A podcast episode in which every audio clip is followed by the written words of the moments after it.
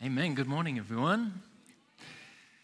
Just thinking this morning about the privilege that it is to be part of a vibrant local congregation, an expression of the church, God's family, and to be part of a community where we are hearing the word, where we're encouraging each other, where we're worshiping Him together.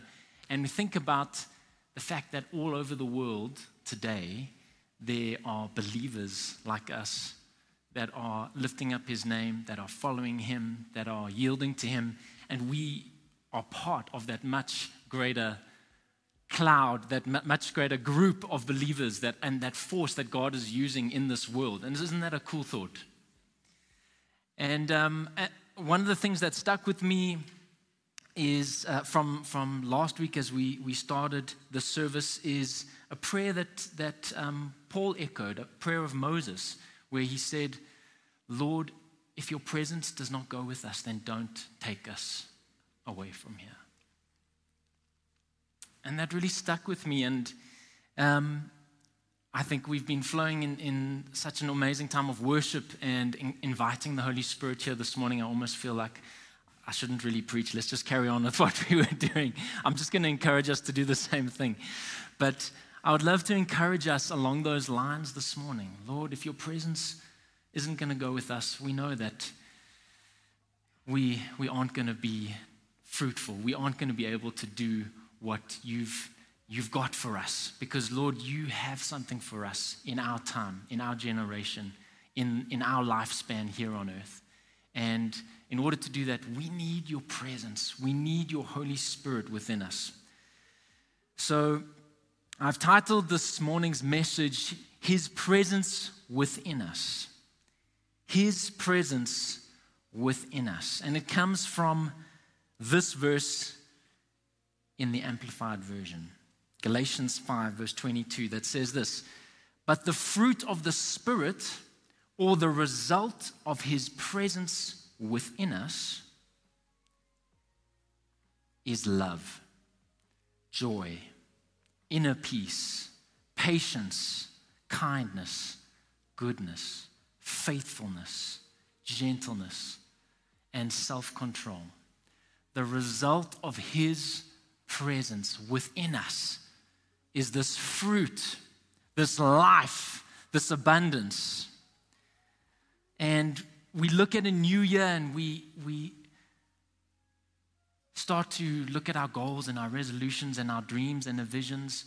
But how many of us would love for 2024 to be a fruitful year in our lives? A fruitful year in our families, a fruitful year in our businesses and in our work, a fruitful year in our local church family and in building His kingdom in every aspect that we are involved in. And a fruitful year empowered by His presence within us. We can't buy these fruit off Take a Lot. You won't find Inner Peace listed on Amazon. I believe it's coming to South Africa. You can't get taught goodness by a YouTuber. They might try. You can't learn to love by getting a university degree from Oxford or Stanford. They are the result of His presence within us. Amen. So I want to switch to a portion of Romans this morning, Romans 8. And Paul actually said that part of the plan for the year will be to dig deeper into this portion of Scripture. So I'm going to just take out one or two themes from it this morning and leave all the meat for later on in the year. But it's a chapter that stuck with me over December and the beginning of this year, and one that I've just felt that the Lord wants to do something in me personally, that He's using this to frame some of what He's speaking to me and challenging me in this year. And I would love to share that this morning and trust that it's an encouragement to all of us. Amen. So I'm going to dive straight in. I invite you to turn to Romans 8. We're going to look at 1 to 8. But I also would invite you, if you don't need to look at it visually. You can close your eyes and listen to this amazing portion of Scripture. So now there is no condemnation for those who belong to Christ Jesus. And because you belong to him, the power of the life-giving Spirit has freed you from the power of sin that leads to death.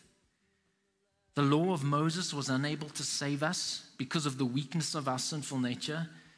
So God did what the law could not do. He sent his own Son in a body like the bodies we sinners have, and in that body God declared an end to sin's control over us by giving us his Son as a sacrifice for our sins. He did this so that the just requirement of the law would be fully satisfied in us, who no longer follow our sinful nature, but instead follow the Spirit. Those who are dominated by the sinful nature think about sinful things, but those who are controlled by the Holy Spirit think about things that please the Spirit. So letting your sinful nature control your mind leads to death, but letting the Spirit control your mind leads to life and peace. For the sinful nature is always hostile to God. It never did obey God's laws, and it never will.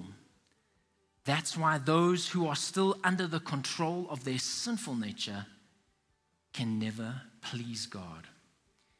So we're speaking about life in the Spirit this morning. And it's a topic that I, for one, and maybe some of you guys might have thought, life in the Spirit is quite an advanced topic for us as believers. It's one of those higher grade topics. Lord, just please help me. I'm just trying to get through reading my Bible, praying, do not murder, those basics. I'm just trying to get through those things. And life in the Spirit sounds like one of the more advanced topics. Like I need to first have done the walking on water course and that kind of stuff. Then we can get to life in the Spirit. But Paul is saying here that life in Spirit is the normal operating mode for us as believers. It's our default. It's our normal way of living and interacting in this world. The Christian life without the work of the Holy Spirit is a Christian life that can't please God. That's what it says in verse 8. In fact, in verse 10, later on, Paul says, if you don't have the Spirit of Christ living in you, then you actually don't belong to him at all. Because at the time that you were adopted into his family, he gave you a new spirit. He put his Holy Spirit in us. So maybe you're here this morning, and if you're honest with yourself, you'd say, Dan, I'm not sure if I belong to Christ. I'm not sure if I have the Holy Spirit living in me. And that's fine. You're in the right place this morning. And if after all of this we haven't scared you away, then please let's have a talk later. And let's talk about how we can take a step further towards Jesus in our lives. I welcome you to come after the service. This is the new normal operating mode for us as believers. See, when we accept the sacrifice of Jesus, we accept by faith his work for us on the cross. We are also choosing to give our lives to him.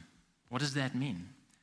We're choosing to live our lives in a new way, in a way that honors him instead of a way that belongs to me.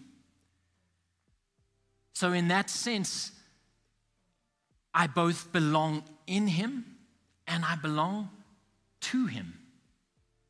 Amen? So what happens when we belong? I'm going to go back to verse 2 quickly. Because you belong to him, the power of the life-giving Spirit has freed you from the power of sin that leads to death. And verse 4 says this, he did this so that the just requirement of the law would be fully satisfied in us, who no longer follow our sinful nature, but instead follow the Spirit. This passage is talking about a transformation event that happens in our lives when we take the step of faith to follow Jesus with our lives. When we take the step of belonging in Him and belonging to Him. There's a transformation event that happens in our lives. He places His Spirit inside of us. Something inside of us changes. The power of sin and the power of our sinful nature is broken over our lives at that moment. That is the good news. That is part of the central gospel. The power of Jesus' work inside of us. Why? Why is it such a big deal? What's so bad about our old nature?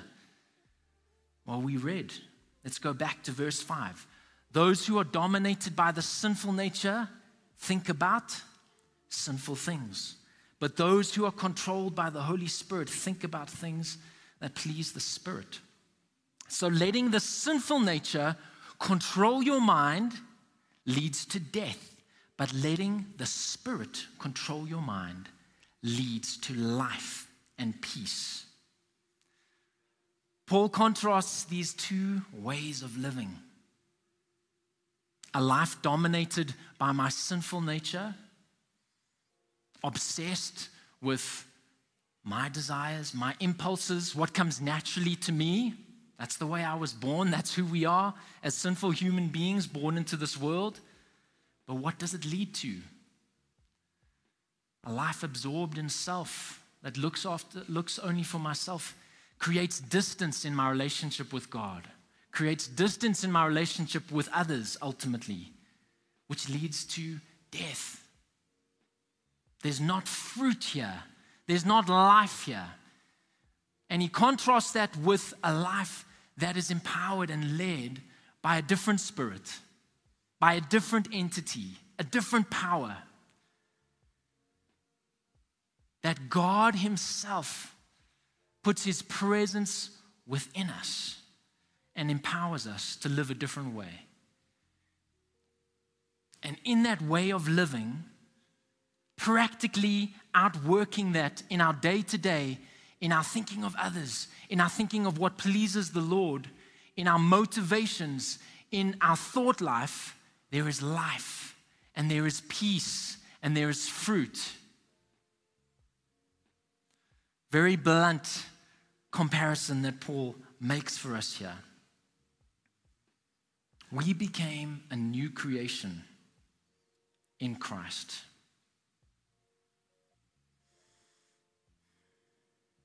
It's like a picture of the worm. The worm that is destined to be something else. And the worm goes through a phase in its life when it gets into a cocoon and a transformation happens inside of that cocoon. A metamorphosis happens inside of that cocoon.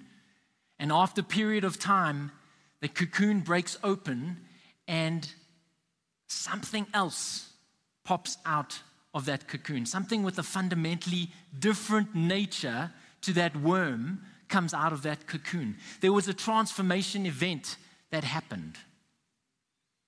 There's a beautiful butterfly that comes out. And this beautiful butterfly has wings, but it also has feet still. And what if this beautiful butterfly got outside of its cocoon and it looked around and it saw its old worm buddies and it thought, I kind of miss just being on the ground. I kind of miss just being one of the creepy crawlies. I was really good at crawling in the dirt.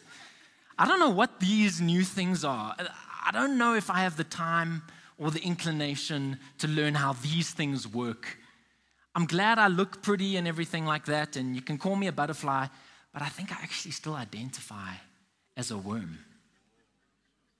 I'm a butterfly who identifies as a worm. Have you ever seen one of those? No, I haven't. A caterpillar? Oh, it's a caterpillar. The hungry caterpillar. It's not a worm. Thank you. I'm glad you're listening. Yes, Zoe.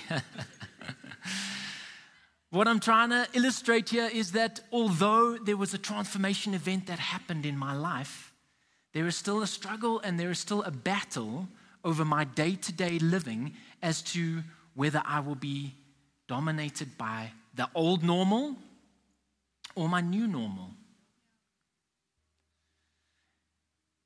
My new normal is there. I'm empowered. I'm changed from the inside out. I don't have to strive and beat my head against the wall to do what I have to do and to discipline myself into doing what I have to do.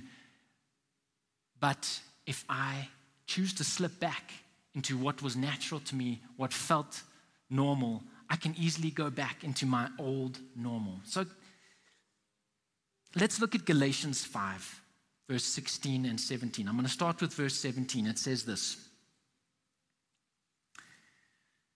For the sinful nature has its desire, which is opposed to the Spirit, and the desire of the Spirit opposes the sinful nature. As these two, the sinful nature and the Spirit, are in direct opposition to each other, continually in conflict, so that you as believers do not always do the good things that you want to do. Another translation says that every choice that we make is caught up in this conflict. So can I be honest with you guys? December is definitely the most wonderful time of the year. Amen? December is great. January is great. Paul's spoken about some of us in our body that are going through trying circumstances. But for many people, it is a time of holiday, of rest, of relaxation, of celebrating Jesus, of Christmas, of family. But if I'm going to be honest with you, sometimes there's a lot of family.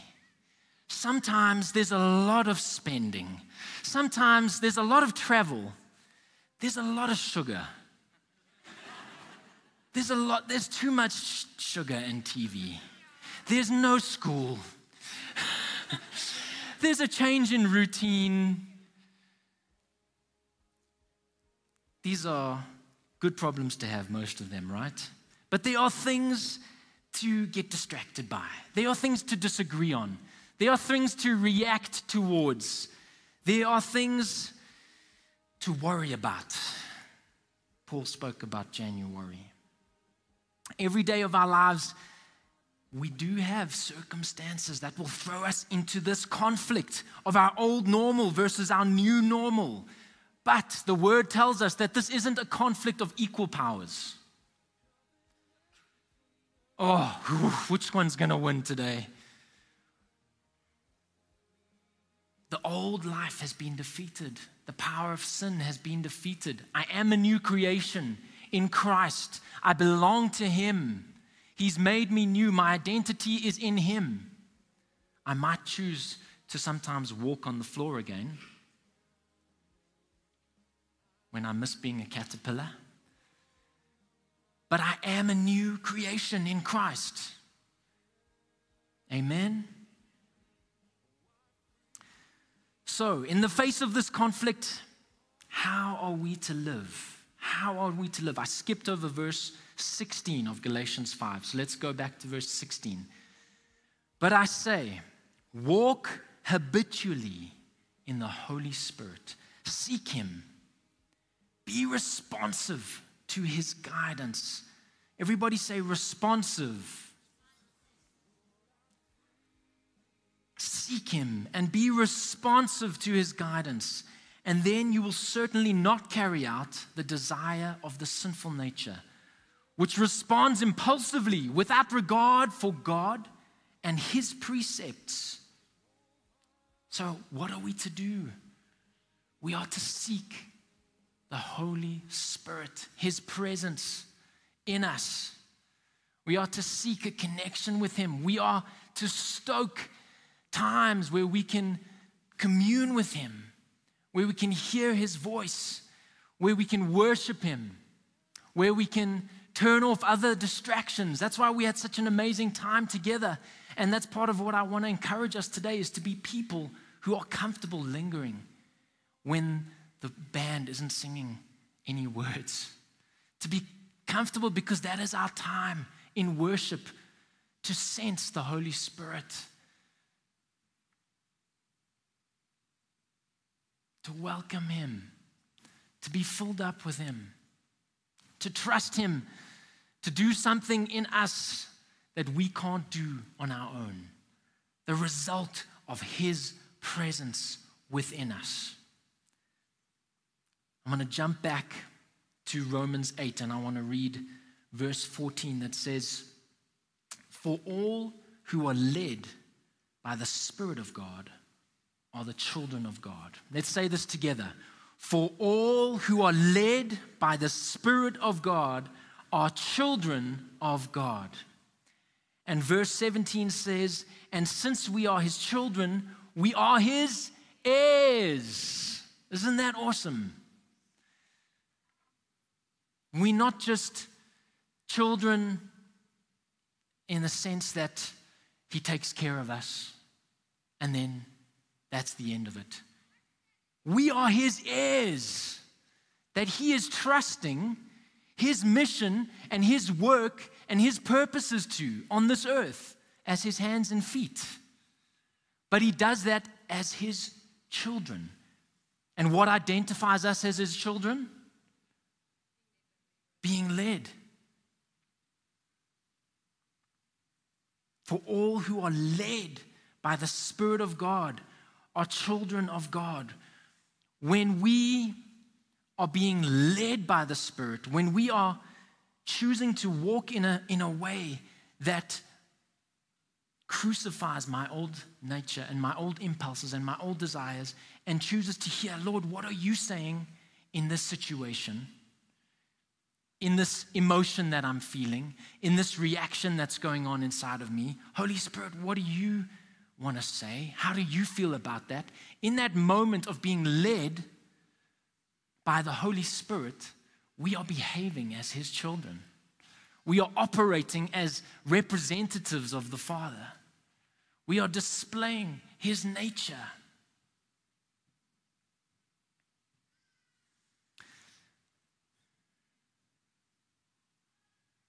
What has He got for His heirs?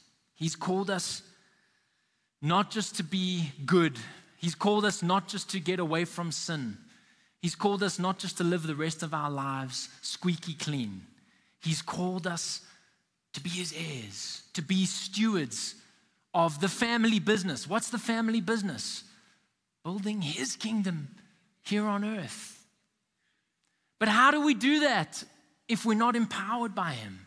How do we do that in our own strength? I don't know about you guys, but I come short. In my own strength, I come short all the time. I've got the right theology. I've got the right thing in my head, build the kingdom. But if I don't have the empowering of the Holy Spirit in me, in the moment, I can fall short so quickly. I can put my feet on the ground and start operating in what I feel comes naturally to me, and what my old nature says comes naturally. We need the Holy Spirit this year. In 2024, we need a fresh encounter. We need a fresh way of life in Him. I need to host His presence in my life. I need to invite Him into my life. I want to be more aware of Him. I want to be more responsive to Him this year.